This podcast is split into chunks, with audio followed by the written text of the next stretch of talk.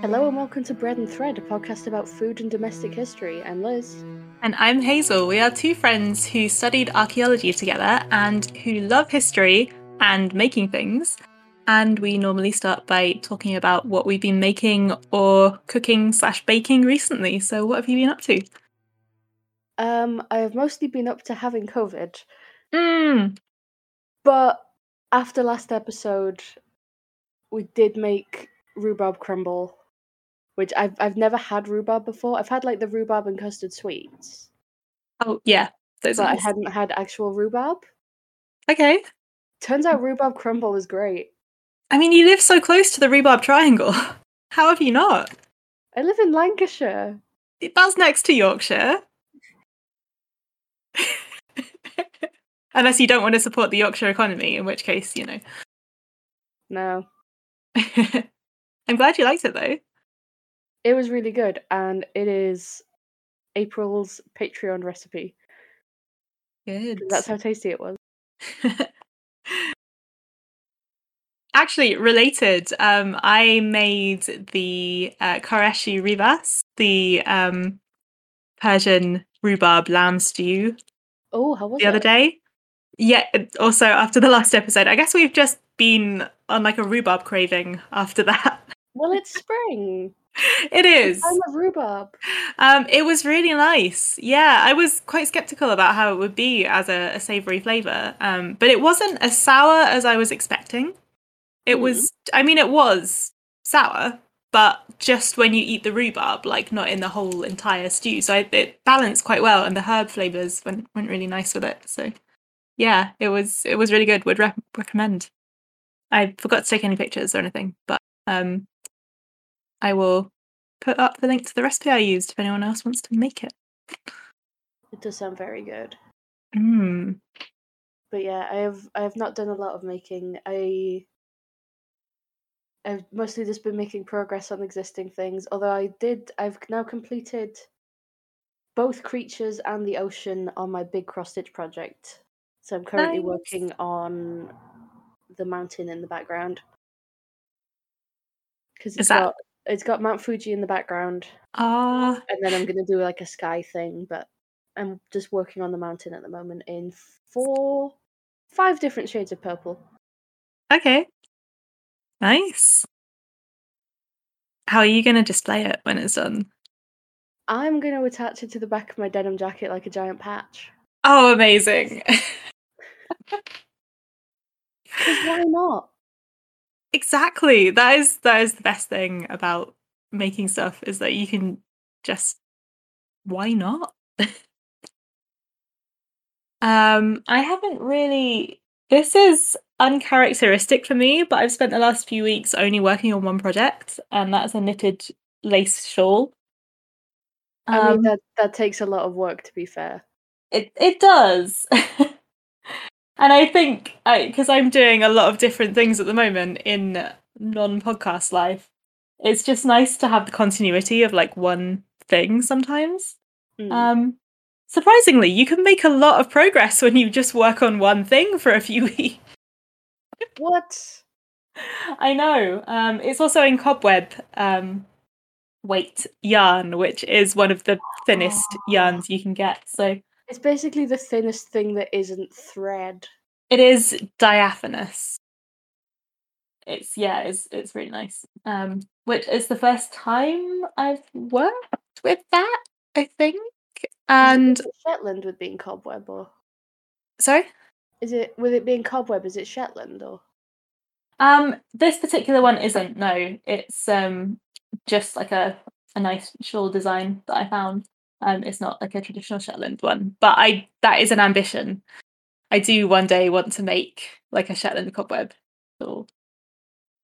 Um, but it's not been as scary as I thought working with it. It's just like, you know, slightly thinner lace. So Mm. yeah. That has that has been nice. I'm on the border. I do love a knitted on border. So I mean that's good practice for Shetland because most of the patterns I looked at when I was doing mine had a knitted on border. Okay, yeah, it does seem to be like quite. It does seem to be that for a lot of them, especially the big square ones, like you knit the border first, and then you pick up stitches along the border and work in. Yeah. Um, yeah, yeah, interesting construction. So, but I like it because it just feels so clever, like the way you're attaching the border as you go. Like it's, ah. It feels like you're cheating. yeah. and it's fun to like because it's all bunched up on the needles, especially if you're in a circular. And then as you knit on the border, it just like flattens out and like emerges. It's great. Anyway, um I'll stop talking about my knitting in such detail and we can go on to the episode. What are we going to talk about? Um, it's a very special kind of house. It's a lighthouse. Okay, I'm excited. I like them. Certain parts of the internet have been thinking a lot about the symbolism of lighthouses lately. really? Okay, that's a Um, reference I don't get. Oh, I also our- like it- lighthouses. Our, our flag means death. Oh, what? Sorry. Our flag means death. It has. There's a, a running thing of lighthouses. Oh, I still haven't watched that. I'm gonna have to watch it before all of my friends have finished it. Otherwise, I'm gonna miss the moment. But but I do like lighthouses, regardless. Lighthouses are cool. They are cool. They're very cool. I live near a famous one. Oh, which one? Um, I'm not gonna say because then people will know where I live. But I mean, um, you've already said where you live before. have I? Yeah. Oh, okay. um, it's the Belle Tout Lighthouse on the South Downs, um, which was famously moved back from the cliff about 20 years ago, I think. Um, they just like picked up the whole entire thing and just moved it Why? because it's no longer a working lighthouse and people live there and they didn't want it to fall into the sea. Okay, that I'll give them that. That's fair. But there is a new one that is um like actually a lighthouse. It's in the sea, um, just underneath, and it's a classic red and white stripe. It's very good. Yeah, I was a little bit sort of borderline whether this comes under our sort of purview, but I I think I think it does. I think it's adjacent, if nothing else. I'm into it.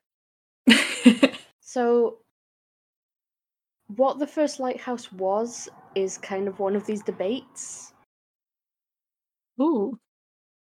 Um, yeah, so there is a legend about um, Palamedes, who shows up in various Trojan War things, inventing the first lighthouse. Inventing. Um, basically, coming up with the idea of um, signal fires on platforms to show where the coast is for ships. Ah. But that's not a Um, house. But Palamedes isn't real. Um, the earliest lighthouses that we know about for definite are in uh, Greece and Egypt. You probably heard of the the lighthouse of Alexandria. I have, yeah, yeah. Is that um did they possibly find the remains of that a few years ago? Um, I'm gonna have to to look up whether they. I did. remember something about it, or did I confuse that with another thing? I don't know. Um, oh yeah, in in the nineties they found uh, possibly the remains of the lighthouse. Okay. Yeah, yeah, definitely. Um I've heard of was that one of the wonders of the world, the Lighthouse of One the Alexandria? wonders of the ancient world. Yeah. Okay. Um, at the time, it was the tallest man-made structure in the world. Wow. At the time being um, the third century BC, was thought to have been at least hundred meters tall. However, um, there were some excavations in uh, Gujarat where they may have found uh, what's called a platform lighthouse, which is basically like a ten-foot platform that would have had the fire on top, Okay. um, from potentially two thousand BC. Wow. See, this is why I say, yeah, the earliest lighthouse really depends on your definition of lighthouse Okay. because we kind of the progression is from signal fires on hills to mark where the ports are, because obviously you don't don't have artificial light, so it's it's more about here is where is safe rather than here's a big string of lights to show you where it isn't safe. Mhm. To fires on platforms, to actual I was going to say purpose built structures, but the platforms were probably built for that purpose, but like buildings. More sort of permanent, yeah, Yeah. Houses. See, the definition of a lighthouse as a house is tricky. because people didn't live in most of them. Like you would spend your day in there, but more because this was your place of work. Like your your family would live elsewhere and you would go to them for most of history. It wouldn't be this is my house, it has a light on it. I think my rule of thumb is if you can make tea in it, it's a house. I mean by that logic a tent is a house. Yes. Flawless. Um, so there's theories that they may have used uh, glass lenses to magnify those fires, right. uh, but we don't have any evidence of that. Sadly, it's just kind of a well, they must have. That's a shame because that would be really cool. Yeah, like I, I, I definitely support the well, they must have theory because that's basically what we've always been doing in lighthouses. Is we'll put this special glass in front of it, and we'll make the fire bigger and brighter. It's interestingly, actually, the um, the sort of stereotypical lighthouse lens. The kind of ripply one. Yeah, um, that wasn't actually introduced until the uh, 1700s. Oh, Uh, it's called a Fresnel lens. So how it works is it's reflective on the inside, and then those concen- concentric circles. Um, please note that I am not an optics expert. Another Um, list of things that we are not experts in. they sort of uh, refract the light, so you get this because it's reflected around so much. It's it's brighter than the original light, and then it sort of shoots it out in this big, wide, bright. Be- yeah. Before that, you had um, just mirrored boxes that you would have them in, hmm which are called uh, catoptric mirrors. That's a good name. Yeah. So we get obviously we get lighthouses because they they show up in um like Trojan War stuff. Obviously, we have them in the Roman era. There's one in uh, A Coruña in Galicia, which is actually still functional from the Roman era. Oh my goodness. Obviously, it's had some upgrades, but it's the same basic lighthouse. Okay, this uh, that it's still used for its purpose. hmm Wow. Um, sorry, my my brain isn't functioning. Right, you had the Rona.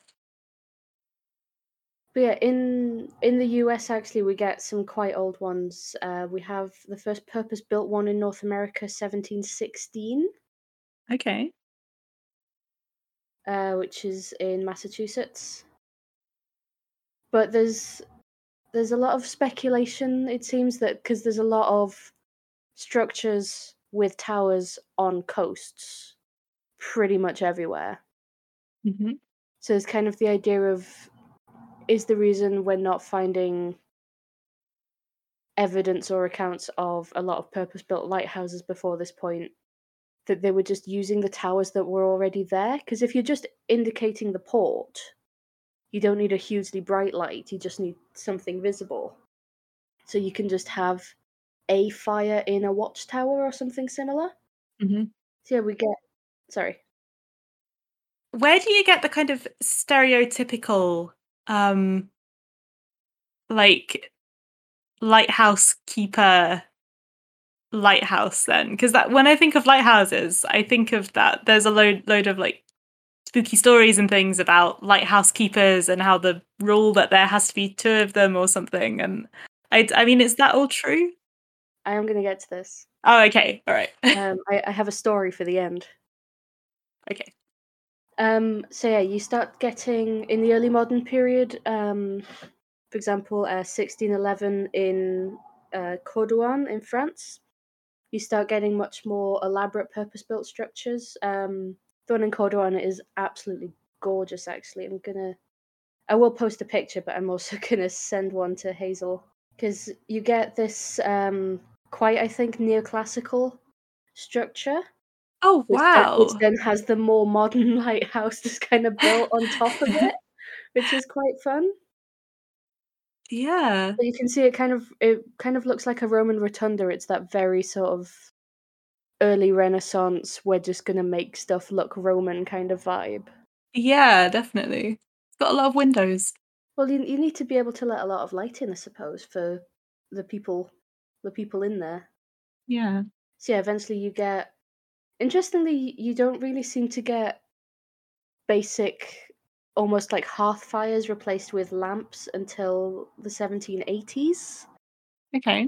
When they get replaced with oil lamps with these mirrors and lenses. Um, the first one of that kind of classic, vaguely conical shape seems to be the Eddystone Lighthouse, which is uh, near Plymouth, uh, UK Plymouth, I should clarify. um, yeah, so there's a rocky area near Plymouth Sound called the Eddystone Rocks, which were incredibly difficult to build on, but also quite dangerous to shipping.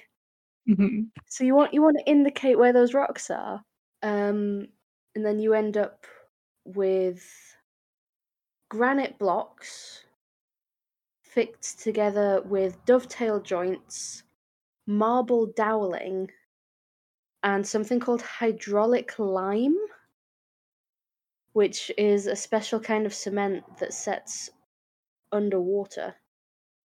Oh. wow. I didn't know that was a thing. Yeah, it's. I mean, it wasn't for a long time. but yeah.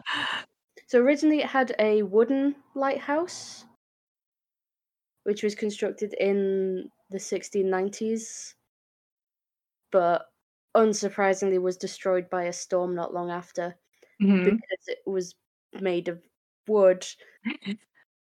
Um, so this new design was by a guy called John Rudyerd, who was actually a silk merchant and property developer. but he Okay. but he designed this lighthouse. Just for funsies. which actually lasted until it burnt down. Oh. How do you burn I was about to say how do you burn a lighthouse down, and then I remembered that they have a big fire in them. Specifically, an oil lantern, yeah. um, which, yeah, throwing seawater isn't going to do anything on that. Uh, one Hmm. of the lighthouse keepers at the time was 94 years old. Gosh. Just a fun fact. Okay. Is it a good retirement job? Um, it was the 1750s. I don't think such a thing existed. Um, but there, yeah, then you get um, Robert Stevenson, not to be confused with Robert Louis Stevenson or George Stephenson. Although Stevenson. although is Robert Louis Stevenson a relative of the lighthouse Robert Stevenson? Not as far as I can tell. Um, but yeah, so he was on the Northern Lighthouse Board um, because he was Scottish, so obviously in the northern bit. Um, In 1810, he added the idea of a specifically rotating light. So it would be more distinct from just Ah. a light on the coast. Mhm. Um, but it was also under his tenure that they started painting the, that iconic stripe on the lighthouses. Oh. With apparently a lot in the same area, you would generally have different patterns on the lighthouses, and sometimes blue paint instead of or as well as red. so that you could distinguish them better from far away, Okay. which I think is quite fun. Yeah. Um, okay. So I think I think I confused it. I remembered hearing something about Robert Stevenson and being related to another famous Stevenson, and it turns out that his dad invented the locomotive. I think that's it. Did he? Is that Robert Louis Stevenson's dad was a lighthouse designer, Oh, but not in that case, this lighthouse designer. oh no, I got the wrong lighthouse man. Um. Oh, I I was wrong about the relationship though. This guy is Robert Louis Stevenson's grandfather. Oh, I got the right lighthouse man. Right, This lightha- right lighthouse man, wrong relation. Yeah, so I I guess we were both wrong. this has been a roller coaster. Anyway. Um but yeah, so interestingly most lighthouses in the UK were privately owned until 1836. What? I mean, I guess now that I think about it, that doesn't seem weird because it was before publicly owned things, but Yeah, they were mostly sponsored by, you know, companies with a vested interest in keeping shipping safe. I guess that would make sense. Um, but yeah, they were brought under the control of um, what's called Trinity House, because in those days all the branches of government were just named after the building they were in. um, yeah, in 1836, when this, and that's when they started going. Okay, all of the lighthouses have to have this, this, and this in order to make sure that they're functional and safe. Were they not? I mean, I told you about the 94 year old lighthouse keeper, right? Okay, point taken. Um, yeah, but also things like making sure that they all had these Fresnel lenses okay. and providing a specific salary for the lighthouse keepers. Oh, good. Um, but yeah, it's it's a little bit shorter than usual. But I do first want to tell you about the reason that there are three people in a lighthouse. Okay. I think I've heard of this story before, but I, yeah, I don't. The Smalls Lighthouse tragedy. Okay. So the Smalls Lighthouse is a significant distance off the Welsh coast, um, specifically off Pembrokeshire, I think. So the story is that there were uh, two lighthouse keepers, as was normal at the time. Uh, this is 1801. Uh, Thomas Mhm. Howell and Thomas Griffith, who people knew that they didn't get on, which Uh-huh. is already one problem with just having two people stuck on a very small island for weeks or months at a time. Yeah. Um, so Griffith died. Um, just as an accident, because obviously this is a dangerous job. hmm Um, Howell sort of built a makeshift coffin for him because he was worried that if he just, you know, buried him at sea, quote unquote, everyone would assume that he killed him, which, to be fair, they probably would have. hmm Um, the story goes that a strong wind blew the coffin apart, and Griffith's body was thrown basically against the window, and apparently the arm blew as though it was beckoning. Um, and obviously, it was not doing particularly well by this point Oh. in terms of freshness. Oh no. and how you know he didn't have a way to inform anyone that this had happened so he kept working the lighthouse on his own Uh huh. um, by the time that the next team came he was just a broken man Uh, because he'd been basically just alone with a body for a very long time. uh, Um, so they changed the policy to make sure that there would always be at least three people in the lighthouse in case something happened to one of them. And it remained as three people until 1980s when they switched over to mostly automated lighthouses. wow. Anyone who's watched it will be unsurprised to learn that this incident was part of the inspiration for the 2019 film The Lighthouse. I have not seen that film.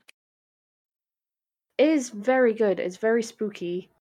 It's about Okay. two people who go to work a lighthouse and they don't get on very well, and then spooky happens. Oh, okay. Yeah, that looks. Oh, it looks spooky, and Willem Dafoe's in it. Okay. Willem Dafoe and Robert Pattinson. It's very good.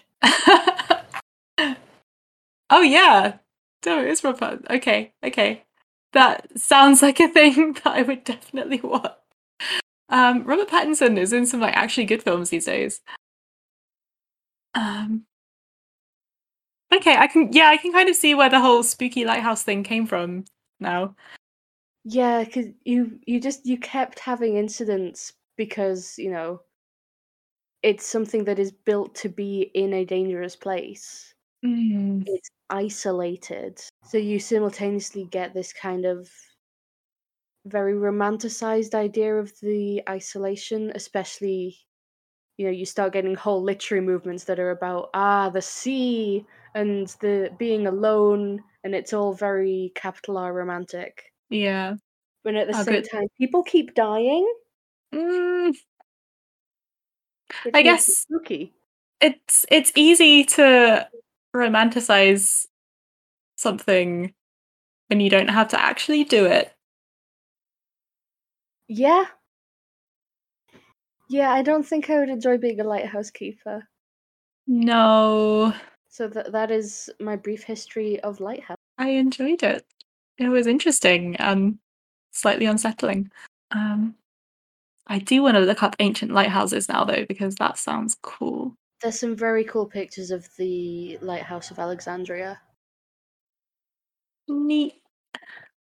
So what is what is our local larder this week? Um, it is something kind of relevant to the time of year. Um, so this past weekend, it has simultaneously been Easter, Passover, and Ramadan. I think for the first time in quite a long time. Yeah, like thirty something years, I think. Hmm. Um. So I thought, you know, in honor of that, I would do a food related to one of those things, and we already did Easter hot cross buns. I think, um, either last year or the year before. Um. So I'm gonna do a traditional Ramadan food. Oh. Um, so Ramadan, of course, being the Islamic holy month of fasting, um, where you fast from dawn till dusk, so you don't eat and drink anything between those hours. Um, but before dawn and after sunset, there are the traditional meals of suhoor and iftar. Um, and um, sort of leading up to the festival of Eid um, which is another one that has a lot of cool foods that we can talk about. Um, but the food I'm going to talk about today is a food that is apparently very popular um, and traditionally eaten in many Arabic countries during Ramadan, um, especially for like the after sunset meal. Um, it's it's a kind of like sweet food, although it does have savory variants and it is called Qatayef. Um, apologies if I don't pronounce this perfectly. Um, and that's spelled Q A T A Y E F. And it is basically a filled pancake. Okay. Now They I'm look excited. they look delicious. I'm going to send you a picture. Um, this will also be up on the Twitter when this episode comes out. There you go. Oh, those look yummy. I know they look so good. So it is pistachio. Yeah. so katayef is a, a stuffed pancake. Um, it can be sweet or savory, so they can have like cheese inside and be deep fried. Um, or this specific version that I've just sent you, um, Liz, is called Qatayef asafiri, which means size of a small bird, apparently. And they're like kind of mini ones that are a sweet version. They're stuffed with cream and like flavored cream. Um, and like they've got pistachios and apparently there's a syrup as well. Um, and it's like flavored with rose water and like it Oh. sounds gorgeous. they sound so good. Oh, it's a semolina pancake, by the way. Um, yeah. It sounds amazing. And they look amazing. I don't I really want to try them now. So apparently um these are like really popular um across many Arabic countries during Ramadan. Um for like a, a little kind of after dinner treat. Um or you could have them savory with uh the pre-dawn meal as well. Um and yeah, just like a little a little sweet thing um that you can have after dinner. And they are eaten at other times of the year but um they are popular enough that it is like quite associated with ramadan. Um so the sweet version as well the um the cheesy version it looks like they're normally like fully closed kind of like a pasty and then deep fried um whereas the unfried version is they just sort of close it on one side and then you stuff the pancake. So it's like open. Um Yeah, it looks like kind of a little cone, almost like you do. You do yeah. yeah just like little little cone parcels. Um yeah so these uh, i had i had a look into sort of the history of these as much as they i can find. Um and they seem to go fairly far back in uh, sort of arabic culture. Um no one like like with a lot of these things it's kind of unclear exactly where they came from. Um apparently they used to be um just pretty much more of a savory thing but over the years there have been lots of different versions. And there are different versions in the sort of different countries. Um so the recipe that i've got um, that I will link to um, is an Egyptian one. It's got pistachios, um, but apparently you can also have like walnuts with it, or it can be you know deep fried, not deep fried, um, different flavorings. Um, can have like hazelnuts or almonds. You can have raisins in it. Can be baked as well. Like yeah, just ah, so many different kinds, and now I want to try them all. So the first concrete mention of it, um, although it's sort of there's a, a sort of rumor that it might go back to the Fatimid dynasty, but the first mention of it in history is from a cookbook called the Book of Dishes that dates back to the Abbasid Caliphate. So that's in the 10th century, which is kind of an interesting book that um, we might need to check out for one of our book episodes. Definitely. Yeah. Um, so apparently, the medieval version um, was, although um, one of the traditional versions, like I said, was like cheese and nuts. Um, apparently, in the medieval cookbooks, it is filled with crushed almond and sugar. Oh, like a marzipan. Yeah, kind of marzipan tasting. And sometimes it would be like baked and fried or fried in walnut oil. Okay. Yeah. Definitely Um. Which actually will be familiar to uh, some of the recipes in the medieval British cookbooks because, like, there were in a lot of the um, more high status recipes um, from Britain at the time, there is there is a lot more like despite um I guess Hollywood stereotypes, um, there's actually quite a lot of Middle Eastern influence on British cooking. Um, I mean that makes sense because you know we we were popping over to the Middle East fairly often for terrible reasons and also for trade. Yeah, yeah. So you know combinations of those things. I mean, not not only for terrible reasons. It was also like you know people Oh yeah, like traded and like well. went around and saw each other and were like, "Oh, that thing is delicious. I'm going to bring it back." But you know, also terrible reasons. Yeah. um, and uh, but yeah, so there is actually um kind of a lot of this this flavor in traditional British cooking as well. But um, anyway, back to the Qatayef. Um, so that's kind of like the umbrella and then there's lots of different versions.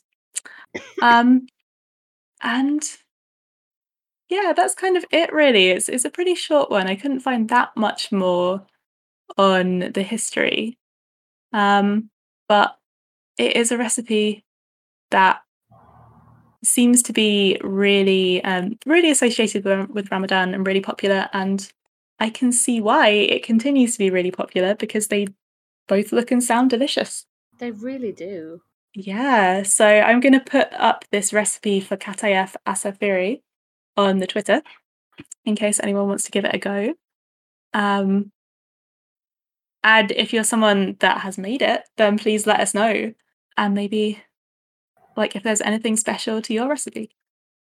So, thank you for listening. Um, as I mentioned at the start, we do have a Patreon at Bread and Thread if you want access to a Discord where we chat about food and crafts and just whatever we feel like talking about, as well as monthly Patreon recipes.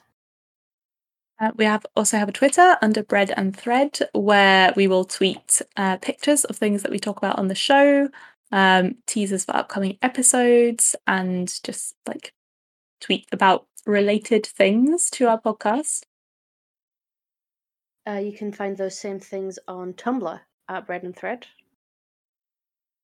We are also on YouTube, Bread and Thread, where we have um, YouTube versions of our episodes. So still just the audio, but um, on the YouTube because some people prefer it that way. And we also have an email if you want to, you know, send us your recipe, or if you want to suggest an episode. We we have received a few suggestions that we are definitely getting to, but people tend to suggest ones that require a lot of research, so you gotta wait. Mm-hmm. Uh, so you can email bread and thread podcast at gmail.com. I think that's everything. We will see you next time.